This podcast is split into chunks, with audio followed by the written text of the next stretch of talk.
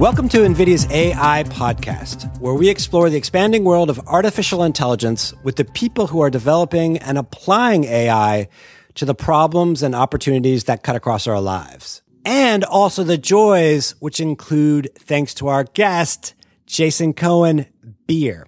Jason is the founder and CEO of Analytical Flavor Systems based in New York City which applies AI to the problem of analyzing flavors in beer and, and really all kinds of food and drink.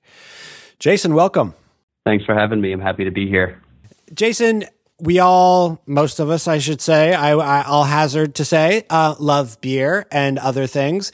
But h- how did you get to this idea that you could apply AI to the issue of flavor and what we eat and drink?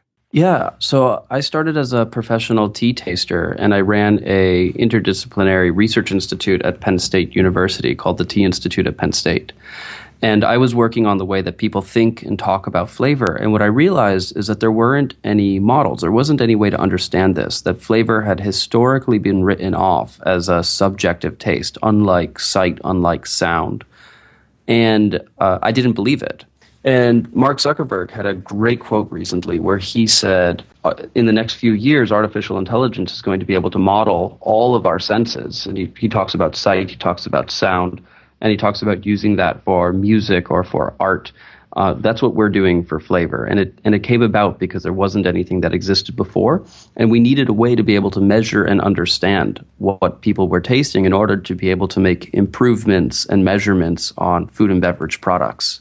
Well, okay, so let's back up. You say you were a professional tea taster, which I didn't know that that existed. Let's start there. But I can imagine you sipping cups of tea and spitting it into buckets, but I can't imagine you then saying, okay, let's write a program to, to do what I'm doing. Yeah. And it, it's not so much about uh, programmatically uh, tasting tea in uh, in in like an electric tongue or in a technology kind of way.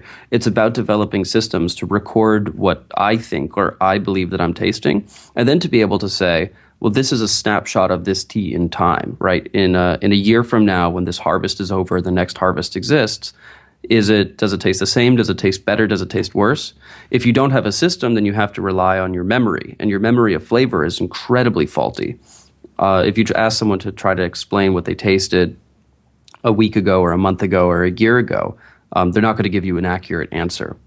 And then when you look at that in the industry, when that comes to to beer flavor profiles, when that comes to chocolate flavor profiles, uh, things that people expect to remain consistent in, in within a brand, um, that's a real problem. It means that you can have spec drift. It means that you can have uh, dispreferences developing. It means that consumers, the people who like your brand, uh, may not like it in the future. They may not trust you to produce the right flavor in the future. What you were trying to do was was take this ephemeral thing, this taste and this memory of it, and and kind of operationalize it or or programatize it um, and, and, make it last. It sounds like.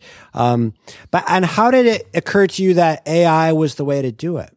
Well, people have been trying to understand flavor for for years. Uh, sensory science, the science of tasting, started in earnest in the early '60s. Some people might say a little earlier, and it revolved around frequentist statistical hypothesis testing, uh, and it hasn't really grown from there. They're using some things that they think of as advanced techniques like MANOVAs or PCA or ICA, uh, but it was barely explanatory. And if the measure of any other science is, is its abilities to make predictions about the future, then sensory science wasn't working. And so when I got involved in it and I started to measure and predict tea flavors and then beer flavors and then coffee flavors, uh, it, it became obvious that I couldn't make predictions without actually modeling human sensory perception. And as we started to build those models, we realized we could not only model what people were tasting, but people, what people like, people's preferences. And that's where the real value comes from. Understanding if you have these preferences for these flavors today, that might evolve or that might change in the future. So when you look out at the at the industry, whether it's the tea industry or whether it's any other industry, food and beverage industry, something crazy like 95% of new products fail, uh, either in the conception phase or the R&D phase or in the the go to market phase, and that's because these companies can't predict consumer preference because they don't have a measurement of what consumers are going to taste in that product. What you guys do, you have something called the Gastrograph. Then, you know, let's back up and, and, and explain to us how this is an AI a smart system or a platform? You know, uh, you're, it sounds to me like the, the input, the data is still coming from people, at least initially. And so you have all this feedback from people and what they've experienced and how they've described it. But how, I, I still have a hard time kind of syncing up what I do when I take a sip of beer and I think about how it tastes to then predicting how this beer will taste to other people. Yeah, so there's there's two sides to the system. One is what we call predictive manufacturing. So that's training the models and the AI that the, the models that the AI builds uh, to understand where flavors are created, modified, and destroyed in a manufacturing process. So in beer, for example, uh, breweries have a bunch of levers that they can pull to change the flavor profile. They may want to change the flavor profile to make the product better or to develop a new product or they might want to fine tune that control to make sure that they're producing the same flavor every time, even as their raw ingredients like hops or like malt uh, change. So what that that's the first side of the system. The second side of the system is the ability to do that, which is uh, understanding what uh, is the artificial intelligence model of human sensory perception. So, on that side, what the AI does is it understands the physiological and perceptual differences across age, sex, race, socioeconomic status, tasting experiences. And what that allows the AI to do is given any one or two or three individuals who taste the product is to project that out, to translate it and project that to other demographics and other preferences and other individuals. I see. So you have me as a, a sort of a, a type um, or a demographic, um, exactly, and then I give you my feedback. But it's still it's not it's not as if, or at least maybe not yet, that you know you're pouring a cup of beer into some you know machine and it's analyzing it and tasting itself. Or is that where we're headed? No. Um, so we are not bullish on electric tongue technology or electric nose, nose technology because for pretend for a moment that those things worked and they could actually give you uh, an accurate representation of, say, the chemist, the chemical composition of a product, like what a GCMS, a gas chromatography mass spec, or a high performance liquid chromatography machine could do. Um, that does not predict flavor. You cannot right now predict the flavor of a product from chemistry because the number of interactions, the halo effects, the masking effects, the time intensity effects are just exponential, right? The fl- flavor is not a monotonic linear combination of normally distributed attributes that can be predicted from a chemical composition. Wait, say so, that again. Flavor is not a monotonically. Um, a monotonic linear combination of normally distributed attributes. Okay, so when you don't like something at the dinner table na- next time, that's what you get to say to whomever has served it to you. Yeah, um, you get to say, you know, if you had a if you had the right model for what I was going to taste, you would have known to. Uh, you only get to say that once, I think, and then you're never going to get fed again. So just be warned. so when when when that happens, when you're looking at the chemical composition right now, and I and I don't believe it ever will be predictive for flavor flavor. And those tests are are expensive. And even if the price falls, let's say that suddenly you can say, okay, this is what they taste, you still need humans to tell you if there is a preference or dispreference for that, right? So the machines right now can't model flavor. And if they can't model flavor, they can't model preferences. And assuming that they could eventually model flavor, we do not believe that that they could model preferences because what would the feedback loop be? A right. human would still have to taste it. And if you're having a human taste it, then preferences are a moving target anyway because it changes. Every flavor experience that you have changes your uh, perception, which changes your future preferences.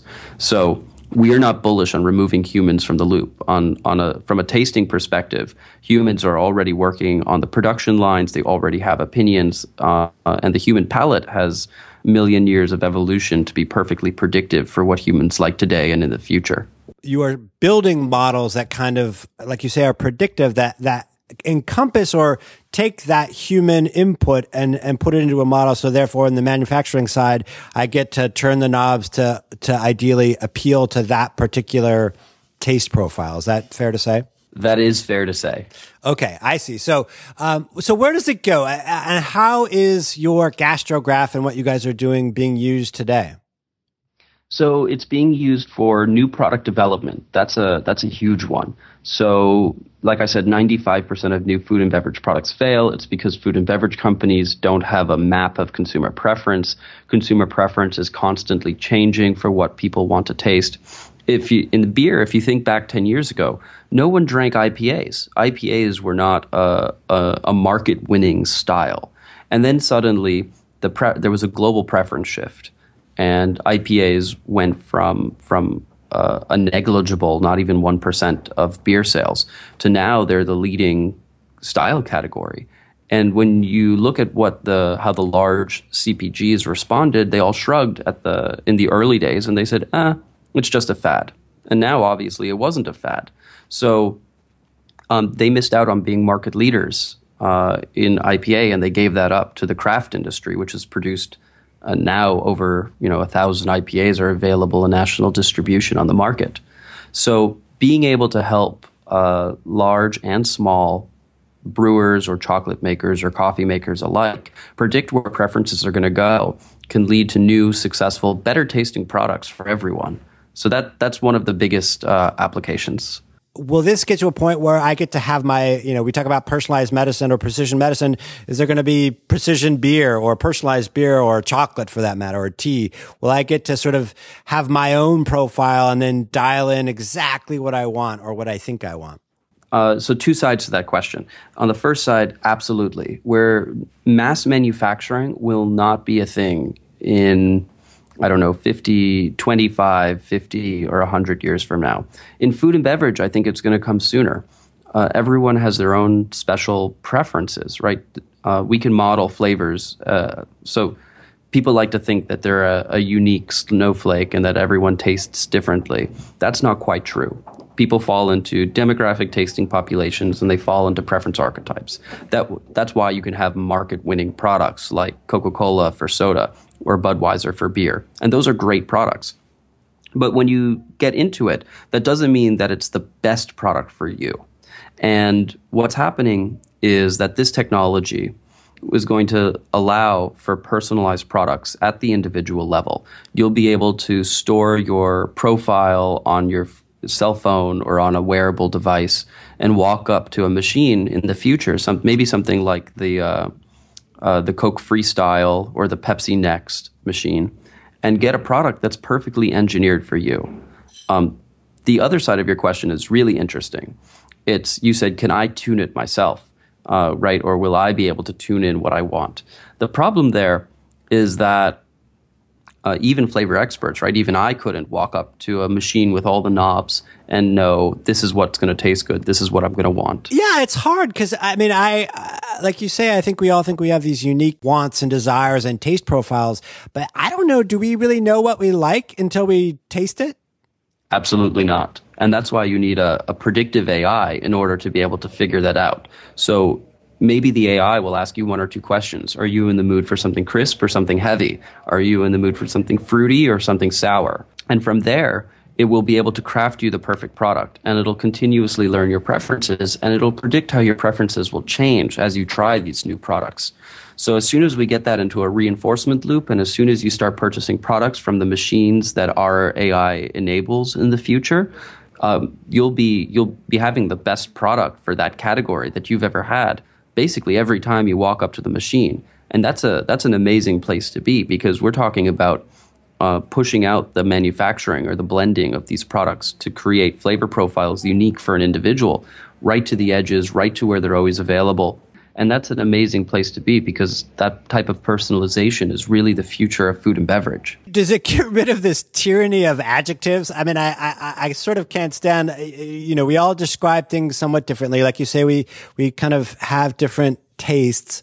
Um, but whether it's tea or beer or wine, there's this like, oh, I feel it tastes, it's butterscotchy or hoppy or, you know, and sometimes those things mean nothing because we all have different ways of describing things.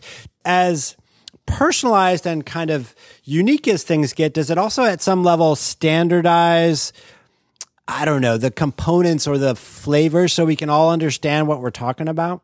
Uh, so we do work on flavor profile communication. So, for example, right now with a bunch of our larger clients, we run something called cognitive marketing.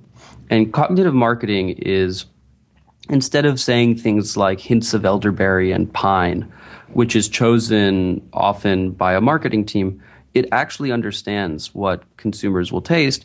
And so it can pick out the most positive attributes. So let's say that you were marketing this product or this product was targeted at white 20, 25 to 30 year old college educated males who don't smoke, right? That's a that's a fairly large population that makes up a lot of the, the craft beer drinking population.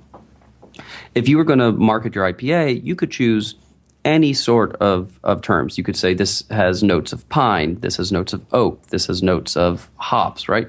But are any of those things meaningful? Will any of those uh, prime a consumer? to focus on what's good about that product. Uh, if you're doing this at random, if you're allowing your marketing team to choose it, if you're allowing your your uh, brewmaster to choose it, then probably not. That's probably not the right terms to prime someone to focus on. So what the AI can do is it can pull out the terms that are most positive, that are going to be most enjoyed.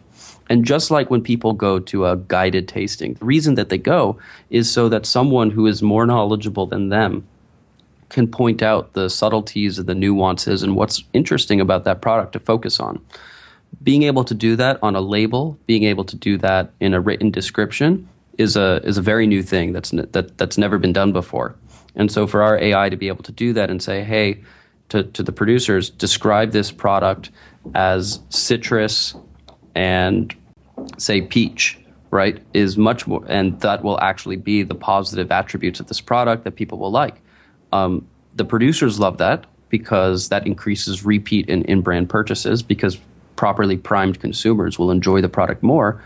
Uh, and on the other side, the consumer is having a better experience, right? They know what's special about that product. And I, and I think also have a better sense of what they're about to get too. Uh, like exactly. I said, I, I, just don't know. I know what peach and citrus means. I think uh, elderberry. I have a little harder time, and I start thinking of like Renaissance fairs, elderberry wine or something. Anyway, who's pushing hardest? Who's who's adopting this, and and who's most interested in in pushing this forward? Yeah, I would say that about 25% of our clients are in the craft industry. So smaller, more upstart producers of beer, of chocolate, or of coffee that want to maintain a competitive advantage. Their goal is to produce things at the highest quality, even if it's at a higher price point. And they love being able to see their consistency, or they love being able to see uh, how products and preferences are changing. Uh, on the other side, the, the companies that are making the most use of our predictive manufacturing and our deep market insights and cognitive marketing are much, much larger industries. So we right now work in beer, we work in chocolate, we work in coffee, we're just getting started in wine uh, and then spirits. Spirits is a is a big one because global spirit preferences. We went from having no craft distilling to lots of craft distilling. American bourbon and American whiskey are on the rise. Uh, vodka share is falling because as people turn to a more flavorful, uh, more nuanced, higher price point uh, alcohols. I, I, mean, I can see this cutting across everything we, we pretty much put in our mouths, or at some level, even anything that we smell for that for that matter too. Um, anything that's very sensory. Let's put it that way. Um, exactly let's say that you guys, what you're doing becomes the norm. How does this then change our experience when we walk into either a, a store to buy something, um, a restaurant for that matter? It might show up on a menu or even, um, you know, a bar or our own shopping carts. How does this change our experience and what, what will it start to be like, do you think? So I think that there's in, in prepared foods or in, in cooked foods, I think that there's still a lot of room for chefs to experiment and to make new and innovative and interesting dishes uh, that people will will like and seek out. But when it comes to packaged foods, when it comes to branded foods, I think that there's a lot of work that needs to be done first around consistency so that consumers know what to expect and so that they can build an affinity and a preference for that brand. And as new products come out that better and better and better meet consumer preference, uh, that's going to become harder to do. So the value proposition is going to have to change. I, don't think in two or three years from now anyone's going to walk into a wine or beer store and, and, and stare at a shelf blankly and wonder, I wonder which one of these I should choose. I wonder which IPA I will like. I wonder which red wine I will like. Because we'll have more information on that shelf or because we'll have a better sense of our own um, preferences? Two sides. I think the one of the first things that's going to happen is that uh, some companies are going to get smart and they're going to use not just a, a, recommendation engine because uh, recommendation engines have been around for a long time and they haven't done much to the food and beverage industry, but there will be an actual personalized recommendation engine that feeds back data to the producers. And so if I'm a beer company, and I can run this recommendation engine, recommend things to consumers. Consumers tell me how much they like it. I can develop better beers based off of it. You're going to see the the fit, right, the product market fit for consumer preference get much much tighter, and that's going to trigger a much more competitive uh, marketplace where consumers are going to be able to find products that they truly love, and that's what's going to trigger the the conversion over to uh, product personalization to, to that creation of personalized products at the edges, not anymore in branded bottles, uh, but coming directly out of machines. And, and so I, I might walk, walk in with my phone and, and it's sort of my profile is obviously, you know, contained at some level, um, whether it's in, on my phone locally or in the cloud, but then all these things kind of light up to say that like this fits your profile. Is that, is that fair to say?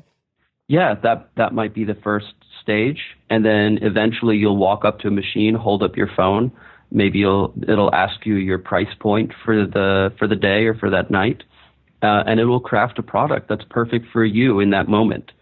Uh, and I can even see that being a social thing, where if you're out with three or four friends and you want to have a shared experience, it can find the commonality amongst your preferences so that it can craft a beer or craft a wine or craft a chocolate that's perfect for all of you to share. Uh, and that's a pretty that's a pretty amazing thing because now you don't have to say, well, I like this one and I like this one, and and wind up bringing a six pack to the party that only one one or two people like. Well, and that, as we all know, is a horrible party foul. so, uh, if you can do just that and wipe the the earth of, of that kind of mistake, uh, you will have done us all a good service. Well, I can't wait for this future to roll out more broadly, and and um, we'll be keeping an eye on it. And Jason, thanks for your work. I would toast you with a beer, but it's a little bit early here, and uh, so I will do that later. Jason, thank thanks you so, so much. much. This is, this has been awesome. Really fun podcast.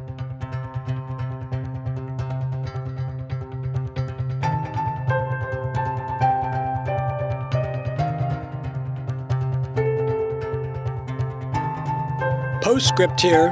If you are listening to this podcast on iTunes, Google Play Music, or whatever your favorite podcast player is, do us a favor and leave us a review.